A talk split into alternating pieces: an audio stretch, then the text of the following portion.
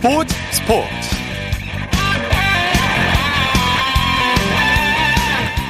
여러분 안녕하십니까? 아나운서 이창진입니다. 류현진 선수처럼 능숙한 투수는 처음 본다. 미국 프로야구 토론토의 블루제이스 단장이 류현진 선수에 대해 이렇게 표현했습니다. 류현진 선수가 어제 뉴욕 양키스전의 선발 등판에 7이닝, 7이닝 무실점으로 호투하면서 시즌 5승째를 신고했고요. 김광현 선수도 밀워키를 상대로 5이닝 1실점으로 활약하면서 시즌 3승을 달성했습니다. 메이저리그에서 한국인 투수가 동반 승리를 거둔 게요. 2005년 박찬호와 서재응 이후 약 15년 만인데요. 두 선수가 이 여세를 포스트 시즌까지 몰아갈 수 있기를 바랍니다. 잠시 후 야구 전문 기자와 이 소식 자세히 살펴보겠습니다. 토요일 스포츠 버스 먼저 축구 소식으로 시작합니다. 중앙일보의 박린 기자 함께합니다. 안녕하세요. 네, 안녕하세요. 이번 주말에도 유럽 프로축구에서 우리나라 선수들이 출격을 앞두고 있는데요. 먼저 독일에서는 황희찬 선수가 경기를 앞두고 있죠? 네, 그 라이프치히 황희찬 선수가 그 잠시 뒤죠. 그 오후 10시 30분부터 분데스리가 2라운드 원정 경기를 앞두고 있습니다. 어, 상대는 그 과거에 차범근과 손흥민이 뛰어서 어, 국내 팬들에게 또 익숙한 레버쿠젠이고요. 예. 어, 선발 명단은 잠시 뒤인 9시 30분에 발표가 되고 어, 그 KBS가 올 시즌부터 분데스리가를 중계하거든요. 네. 오늘 KBS ETV에서 또 황희찬 선수가 나올 수도 있는 경기를 또 생중계할 예정입니다. 네, 이 경기 볼만한 경기인데 황희찬 선수가 지난 주말에 개막전에서는 교체로 출전을 했는데요. 오늘은 네, 마, 골을 기대해봐도 될까요? 네, 그 오늘 그 말씀하신 대로 그 지난 주말에 그 마인츠와의 개막전에는 교체 출전했고요. 어, 20분간 뛰면서 그 3대1 승리에 기여를 했습니다. 아주 활발한 움직임을 보여줬죠. 네, 맞습니다. 뭐 적극적인 돌파 같은 또 특유의 장점도 보여줬고요. 어, 사실 라이프치의 그 나게스만 감독이 그 개막전에는 공격수로 폴센, 포르스베리, 올모를 선발 추천시켰거든요. 네. 어, 팀 내 주전 경쟁이 굉장히 치열한데 어, 황희찬 선수가 그 오늘 만약에 뭐 선발이든 교체든 기회를 잡게 된다면 저 오늘은 좀 눈도장을 좀 찍었으면 좋겠습니다. 네. 스페인 발렌시아 이강인 선수도 오늘 밤에 경기가 있죠? 네, 한국 시간으로 밤 11시에 그 홈구장에서 그 우에스카와의 프리메라리가 경기를 앞두고 있습니다.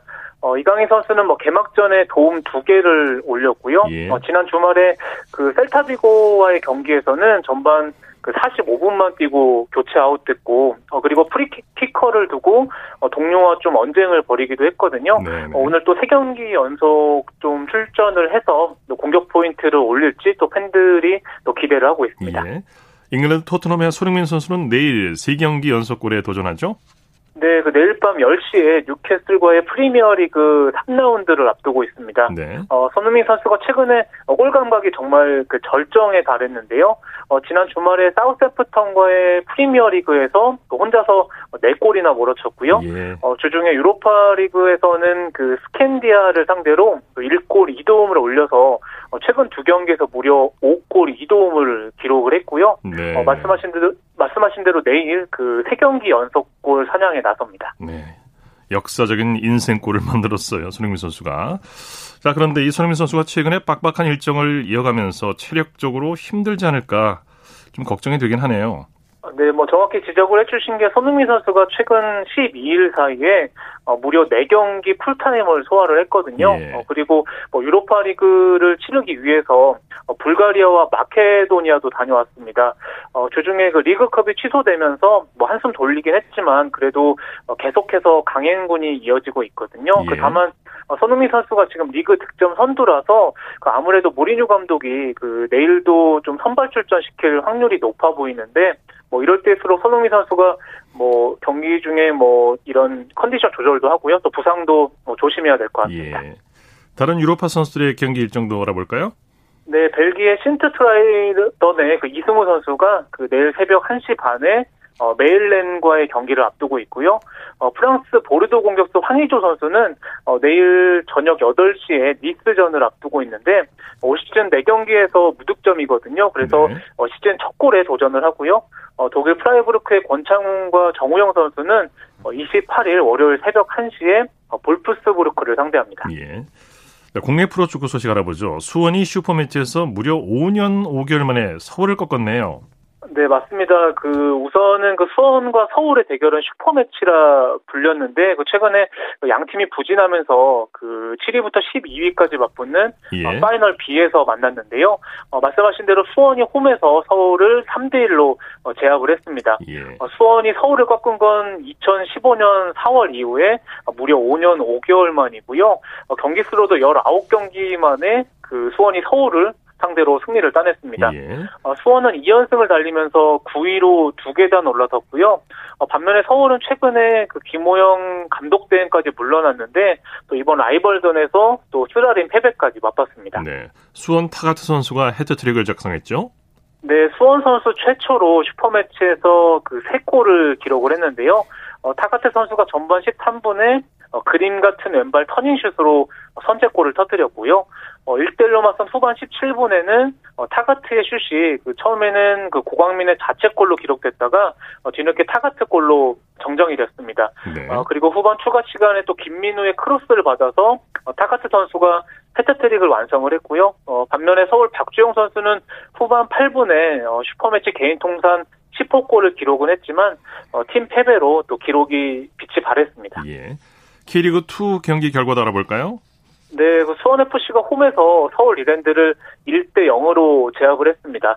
후반 2분에 그 라스가 결승골을 터뜨렸고요. 어, 수원FC가 3연승을 달리면서 승점 42점을 기록을 하면서 한 경기를 덜 치른 제주를 제치고 선두를 탈환을 했고요.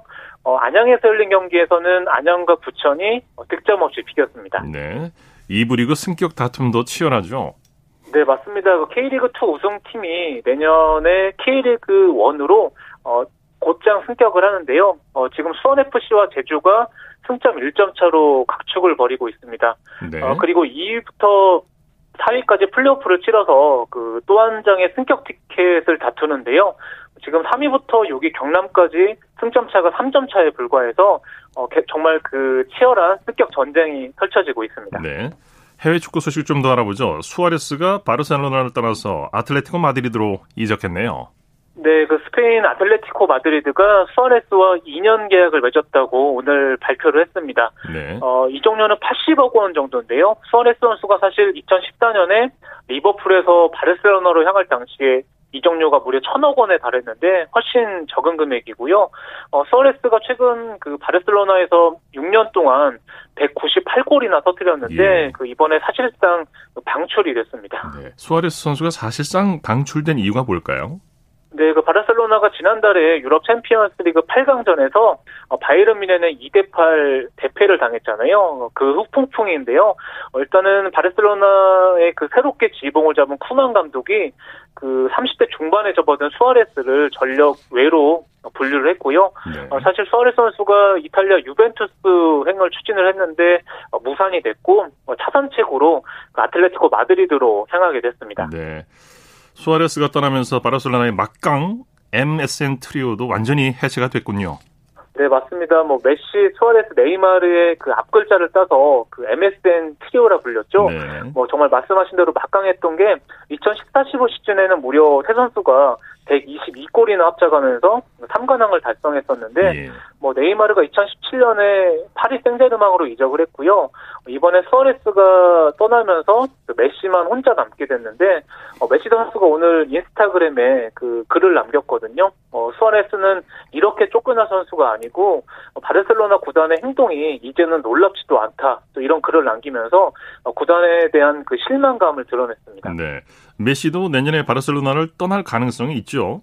네, 맞습니다. 뭐 사실 메시 선수도 올 여름에 맨체스터 시티 이적을 원했거든요. 하지만 어, 바이아웃 그러니까 최소 이적료 9천억 원에 발목이 잡히면서 지금 뭐 사실상 울며 겨자 먹기로 잔류를 한 상황입니다.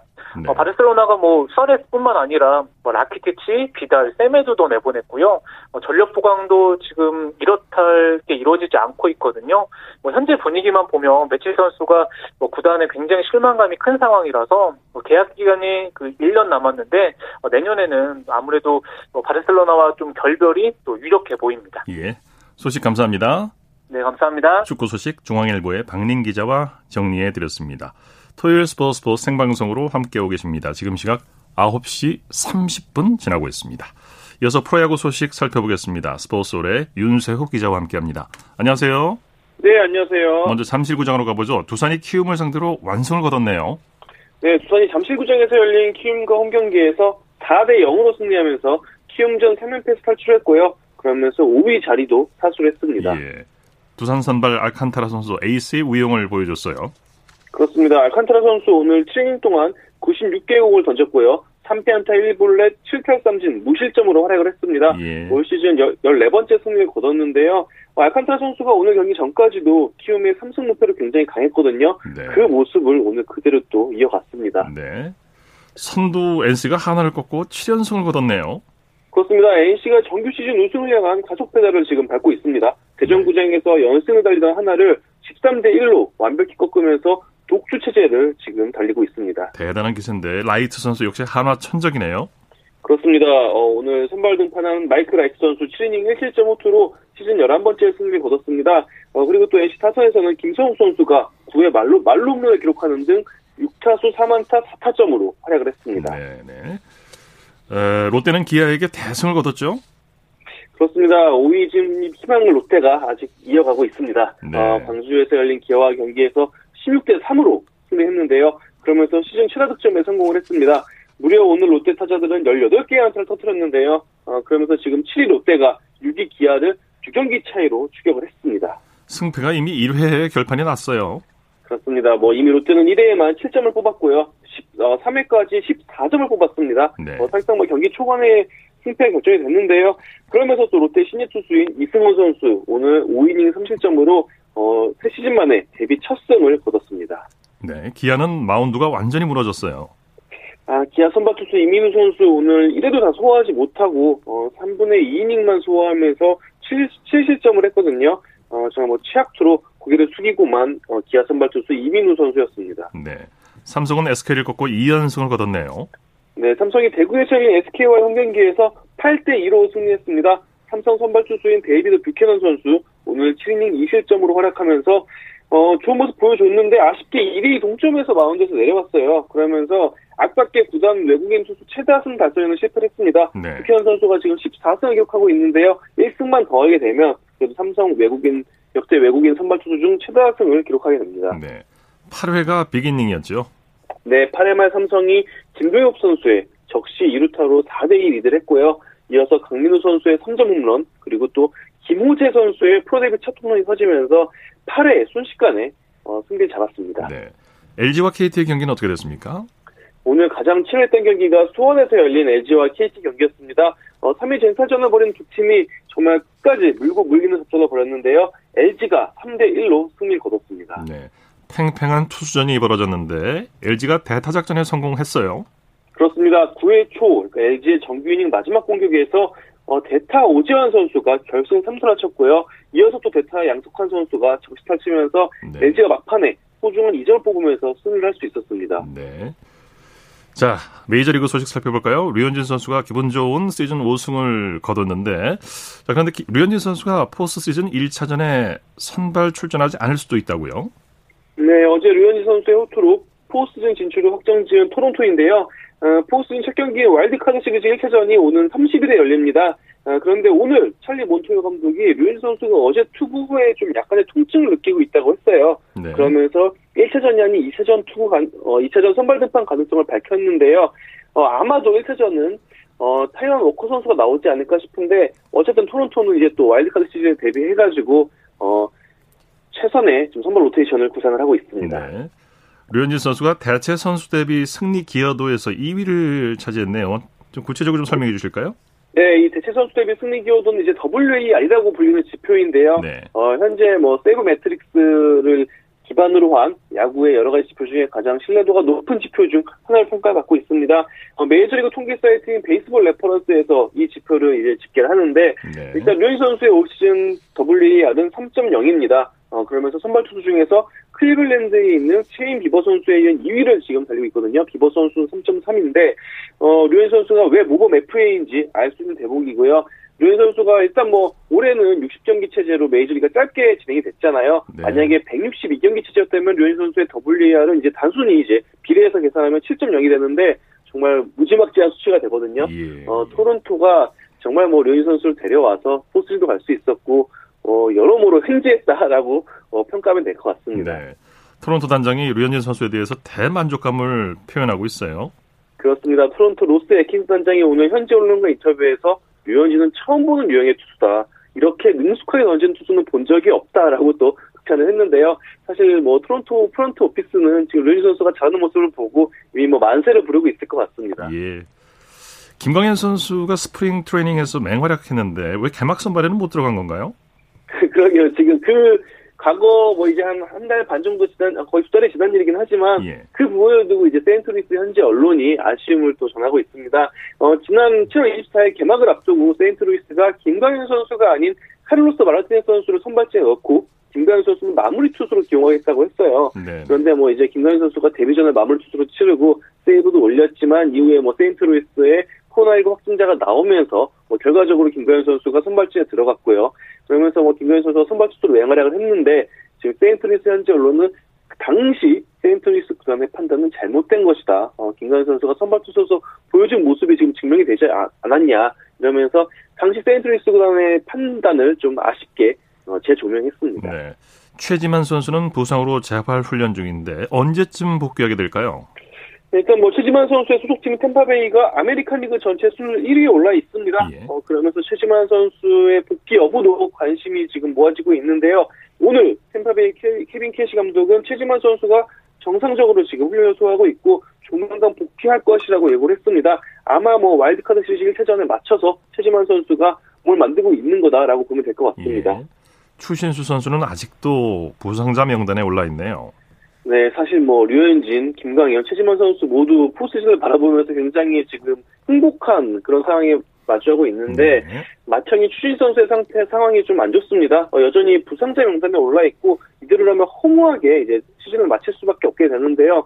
어, 추신 선수 2013년 12월이었죠. 어, 텍사스와 7년 1억 3천만 달러 정말 어마어마한 금액의 계약을 했고 예. 올해가 그 이제 대형 계약의 마지막 K인데 어, 아마도 이대로라면 이제 두 경기밖에 남지 않았거든요, 텍사스가.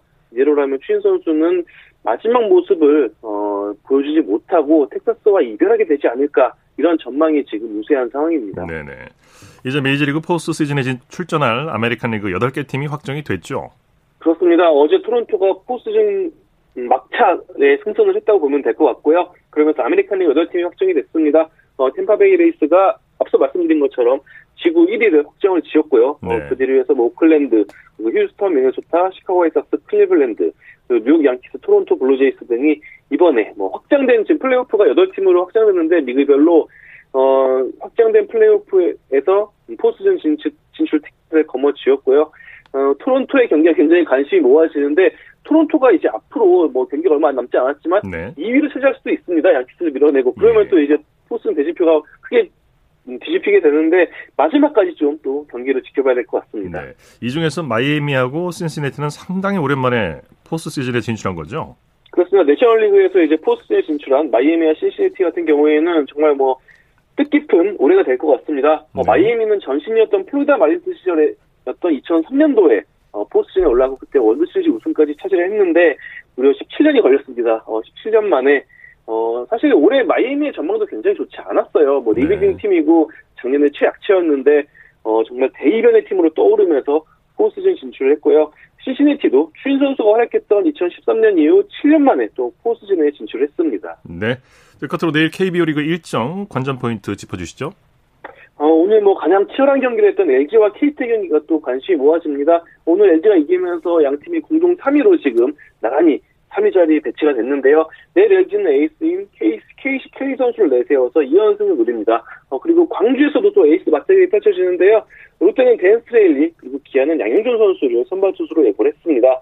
어, 그리고 또 잠실에서는 두산과 키움이 더블헤더를 펼치는데요. 네. 일단 1차전에서 두산은 플렉슨 선수를 예고를 하면서 5위 어, 사수를 향한 또 의지를 비춰 보였습니다. 네, 소식 감사합니다. 네, 감사합니다. 야구 소식 스포츠홀의 윤세호 기자였습니다.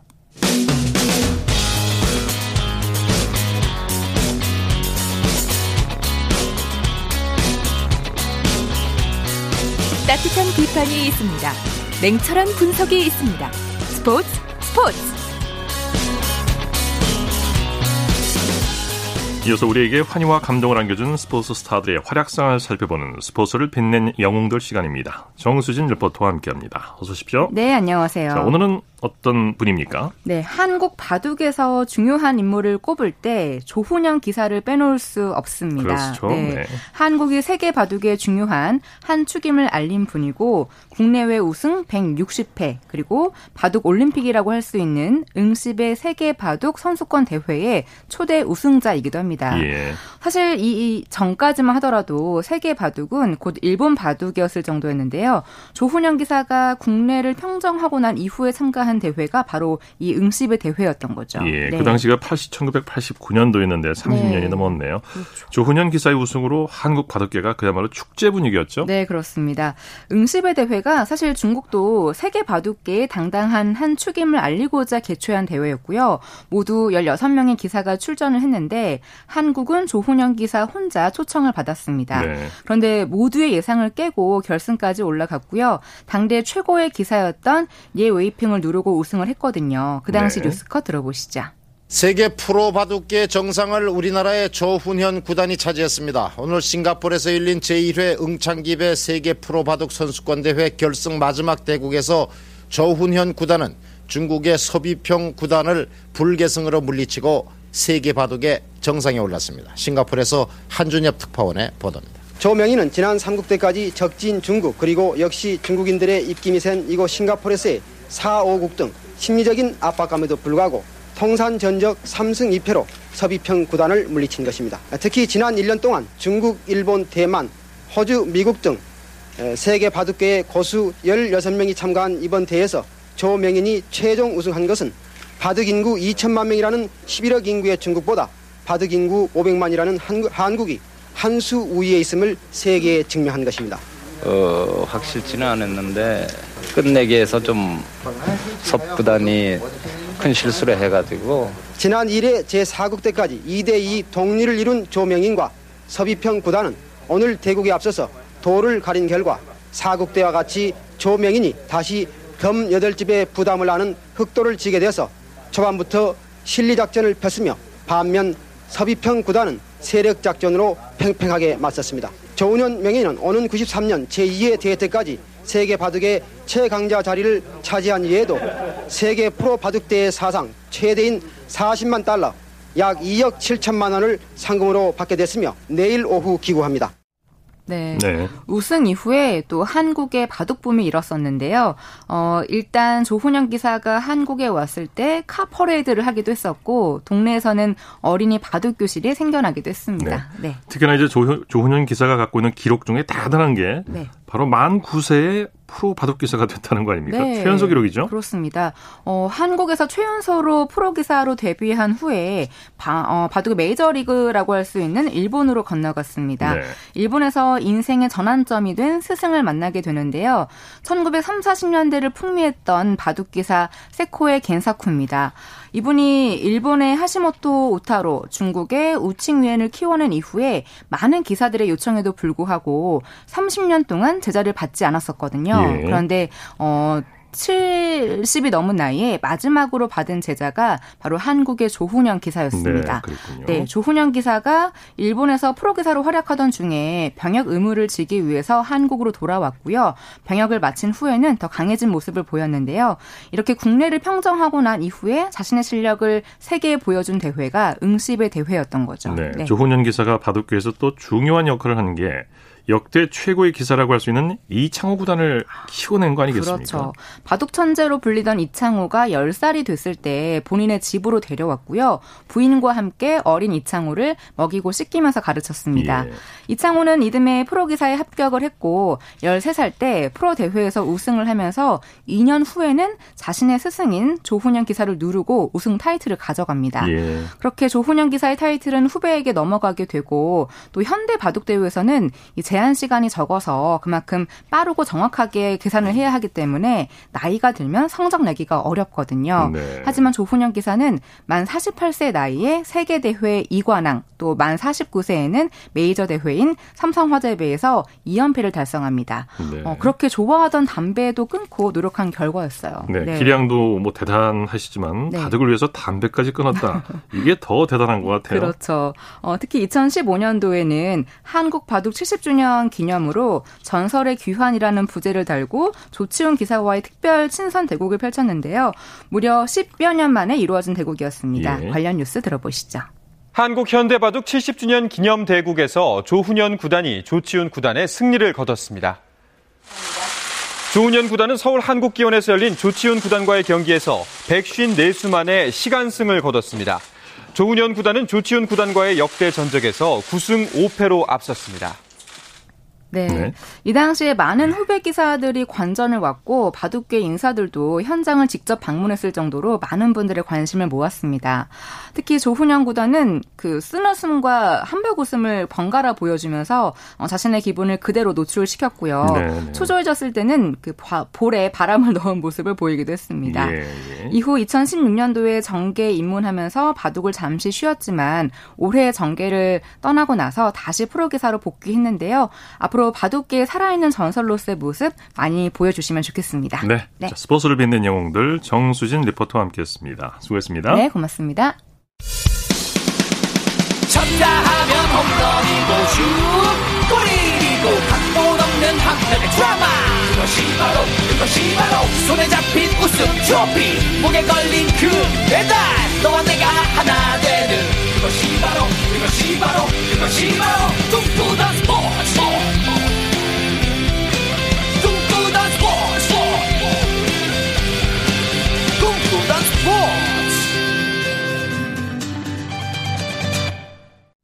이어서 한 주간의 해외 스포츠 소식 정리합니다. 월드스포츠 연합뉴스 영문뉴스부의 유지호 기자와 함께합니다. 안녕하세요. 네, 안녕하십니까. 올해 마지막 테니스 메이저 대회 프랑스 오픈이 우리 시간 내일 개막하죠? 네, 프랑스 오픈이 원래는 5월에 열리지만 올해는 이 코로나19 여파로 9월로 연기가 됐는데요. 예. 어, 지난 14일 끝난 US 오픈 대회가 무관중 경기를 열린 데 비해서 이번 프랑스 오픈은 하루에 5천 명 관중을 입장시킬 계획입니다. 예. 어, 4대 메이저 대회 가운데 유일하게 클레이 코트에서 개최되는데요. 남자 단식에서 라파엘 나달 선수가 통산 12번이나 우승할 정도로 이 클레이에 최적화된 선수입니다. 예. 어, 특히 2017년부터 지난해까지 3년 연속 정상을 지켰는데요. US 오픈에는 불참했던 나달이 이번에 우승하면 이 통산 그랜드슬램 단식 20번째 우승으로 로저 페더러와 최다 우승 기록 동률을 이루게 됩니다. 네. 어, 세계 1위 노박 조코비치는 프랑스 오픈 우승 경험이 2016년 16년 단 한 번인데요.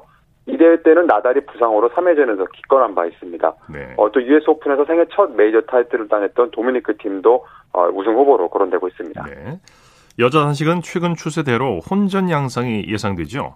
네, 이 지난해 이 대회 우승자이자 현재 세계 랭킹 1위인 애슐리 바티가 또 코로나19 등의 이유로 불참을 하고요. 또 올해 US 오픈 우승자 오사카 나오미도 부상으로 빠지게 됐습니다. 네네. 여자 단식 세계 7위 이내의 선수 중 3명이 나오지 않게 됐는데요. 어, 2017년 준우승, 2018년 우승을 기록한 시몬 할레프와 또 2015년 이후 첫 우승에 도전하는 세리나 윌리엄스 등이 우승을 놓고 다툴 것으로 보이는데요. 어, 윌리엄스가 이번에 우승하면 마거릿 코트가 보유한 메이저 대회 단식 최다 우승 기록 24번과 동률이 됩니다. 네. 프랑스 오픈에 않은 애슐리 바티가 한 지역 골프 대회에서 우승했다고요? 네, 이번에 테니스 선수인 바티인데요. 이번 호주 브리즈번에서 열린 한 클럽 챔피언십 결승에서 어, 상대 선수를 7홀 차로 완파하고 정상에 올랐습니다. 예. 테니스 라켓 대신 골프 클럽을 잡은 바티는 이 매치 플레이 1위를 정하는 2라운드짜리 스트로크 플레이에서는 77타와 80타를 기록했는데요. 어, 매치 플레이로 열린 준결승에서 상대를 다섯 홀 차로 제쳤고 결승에서도 완승을 했습니다. 네. 어, 호주 골프협회 인증 핸디캡 3.9 정도의 실력을 갖춘 바티는 이 아버지가 호주 아마추어 골프 국가대표 출신인데요. 어, 바티는 골프 외에도 크리켓에도 사실 특별한 재능이 있는데 네. 이 선수가 2014년부터 16년까지는 테니스 선수를 잠시 중단하고 호주 리, 크리켓 리그 선수로도 뛴 적이 있습니다. 네. 테니스나 야구 선수는 차를 잡고 하는 경기이기 때문에 골프를 네, 네. 잘 칠 수밖에 없나 봅니다. 네. 자, 슬로베니아 출신 신예 선수가 뚜르드 프랑스 사이클 대회 정상에 올랐다고요? 네, 이 타데이 포가차 선수가 세계 최대 도로 사이클 대회죠. 투르, 투르드 프랑스 챔피언이 됐는데요. 이 막판 선두 경쟁을 벌였던 같은 슬로베니아 출신 프리모시 로글리치를 59초 차로 따돌렸습니다. 어, 자신의 22번째 생일을 하루 앞두고 우승한 포가차 선수인데요. 네. 117년 역사를 자랑하는 이 투르 데 프랑스 대회에서 역대 두 번째 최연소 우승자로 기록이 됐고요. 어, 심지어 이번이 본인의 첫 투르 데 프랑스 대회였습니다. 네. 또 슬로베니아 출신 최초 우승자이기도 한데요. 한 국가 출신 선수들이 1, 2위를 차지한 게 8년 만의 일입니다. 어, 스키점프 선수에서 사이클 선수로 변신한 로글리치는 19군, 19구간까지 11일 동안 선두를 달렸지만 20구간 도로 독주에서 어, 결국 우승한 포가차에게 선두를 빼앗기고 말았는데요. 어, 보루트 파호르 슬로베니아 대통령이 또 직접 파리를 방문해 이 자국 선수들을 응원하기도 했습니다. 네. 한편 이번 대회는 코로나19 여파로 약 2개월 연기돼서 열렸는데요. 이 대회 초반에는 대회 총괄 디렉터와 일부 출전팀 직원들이 양성 반응을 보이기도 했는데 176명 선수 중에는 확진자가 나오지 않았습니다. 네. 내년으로 연기된 도쿄올림픽의 간소화 방안 윤곽이 드러났다고요. 네, 지난 25일 도쿄신문 보도에 따르면 대회 조직위원회와 국제올림픽위원회 IOC가 총 52개 항목에서 경비를 줄이는 방안을 마련했는데요. 대회 관계자 감축, 또 경기장 시설 조정, 이벤트 최소화 등의 영역에 초점이 맞춰졌습니다. 네. 우선 대회 조직위는 각 국제경기연맹과 참가국 올림픽위원회에 선수를 제외한 관계자의 감축을 요청할 방침인데요. 이렇게 되면 참가 규모가 15% 정도 줄어들 전망입니다. 또 개폐회 시 초청 대상은 애초 예정보다 약 20% 줄이고요. 선수단 회의와 수속 등은 온라인 하는 방안을 검토 중입니다. 또 선수들이 연습장을 사용할 수 있는 시점을 늦추고 연습장을 오고 가는 셔틀버스 운행의 빈도도 줄일 예정이고요. 예. 일부 대회 관계자들에 한해서는 교통 편의가 제공되지 않고 이들에게 대중교통 이용을 요청할 방침입니다. 예. 어, 대회 조직위는 올림픽이 코로나19 여파로 1년 연기되면서 경기시설 재계약과 인건비 증가 등으로 추가 부담할 비용이 총 3천억 엔, 우리 돈약 3조 3천억 원으로 어, 될 것으로 예상하고 있습니다. 네. 소식 감사합니다. 네, 감사합니다. 월드스포츠 연합뉴스 영문뉴스부의 유지호 기자였고요. 스포츠버스 함께하고 계신 지금 시각 9시 51분 지나고 있습니다. 이어서 우리나라 스포츠 각 종목의 발전 과정을 살펴보는 스포츠 기록실 시간입니다. 라디오 한국 스포츠 100년사 중에서 한국 스포츠의 부활기를 살펴보고 있는데요. 스포츠 평론가 신명철 씨와 함께합니다. 안녕하십니까? 네, 안녕하십니까? 1956년 이해는 멜버른 올림픽이 열렸고요. 이외에 네. 한국이 우승한 아시아 축구 선수권 대회가 열린 해기도 하죠. 네, 축구 팬들이 잘 알고 계신 대로 우리나라는 1956년 아시안컵 아시아 축구 선수권 대회죠. 예. 창설 대회에 이어서 1960년대 이거는 서울에서 열렸는데요. 우승한 이후에 반세기가 넘도록 이 대회 인연을 우승과 인연을 맺지 못하고 있거든요. 네. 최근 3개 대 성적만 봐도요. 2011년대에서 한국은 3위를 했고 우승 일본이고 2015년대에는 우리나라가 준우승 호주가 우승을 했고요. 2019년 직전 대회가 되겠죠. 이 대회에서는 한국이 8강에 올랐고 우승은 카타르였습니다. 네. 아시아 축구의 맹주를 잡은 한국으로서는 아쉬운 내용인데 아시안컵 첫 대회에서는 자동으로 출전하는 개최 협회인 홍콩 외에 아시아를 동부, 중부, 서부 등 3개 지역으로 나눠서 예선을 치렀습니다. 네. 동부 지역 1차 예선을 부전승으로 통과한 우리나라는 2차 예선에서 필리핀을 만일라 원정 경기에서는 2대 0, 서울 홈 경기에서는 3대 0으로 가볍게 제쳤고요. 최종 예선에서 맞붙은 상대는 자유중국, 그러니까 그 당시엔 그렇게 불렀고 오늘날 대만이죠. 네.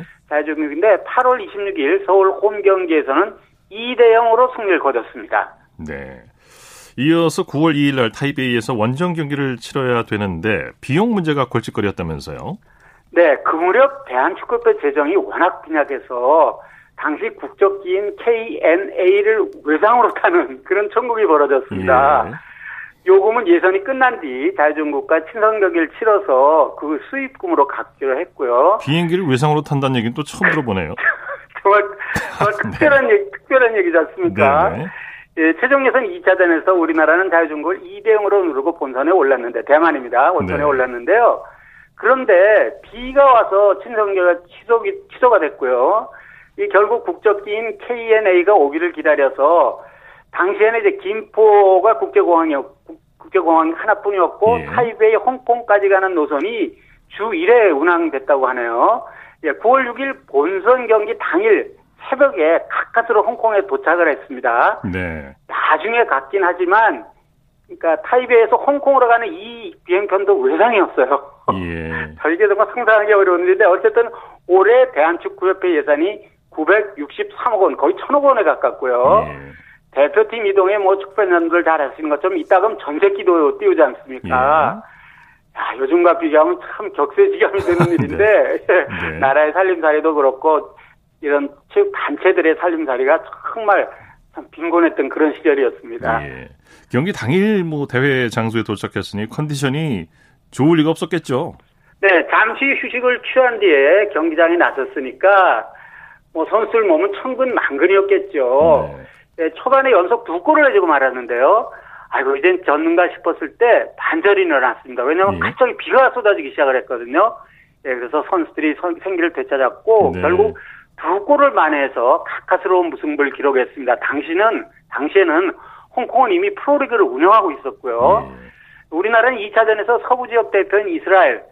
근데 이스라엘이 당시에는 아시아 축구면에서 활동하고 있었거든요. 네. 를 2대 1로 물리쳤고 월남 그러니까 남베트남 남베트남이죠를 5대 3으로 각각 누르고 초대 챔피언이 됐습니다. 네. 1960년 서울 효창 운동장에서 열린 제2회 대회에서도 우승한 우리나라는 앞에서도 잠깐 말씀드린 대로 반세기가 넘도록 아시안컵과 인연을 맺지 못하고 있는데 그 사이에 일본이 네 차례, 사우디아라비아가 세 차례, 그리고 또 이란도 세 차례 통산 우승했어서 모두 우리나라를 앞질러 버렸거든요. 예.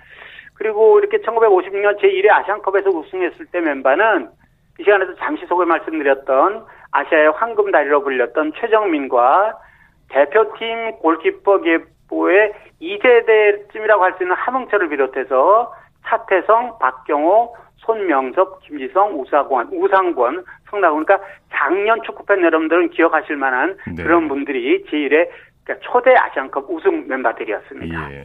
1957년 10월에 제38회 전국체육대회가 부산에서 열렸는데 이 대회가 체전의 지방순회 개최에 시발점이 됐다고 하죠? 네, 제38회 전국체육대회가 1957년 10월 18일부터 일주일 동안 부산 공설운동장을 주 경정으로 삼아서 24개 종목에 5,579명이 참가한 가운데 열렸는데요. 전국체육대회가 서울이 아닌 지방에서 열린 것은 한국전쟁 기간이었던 1951년 제32회 광주대회가 처음 있는데요.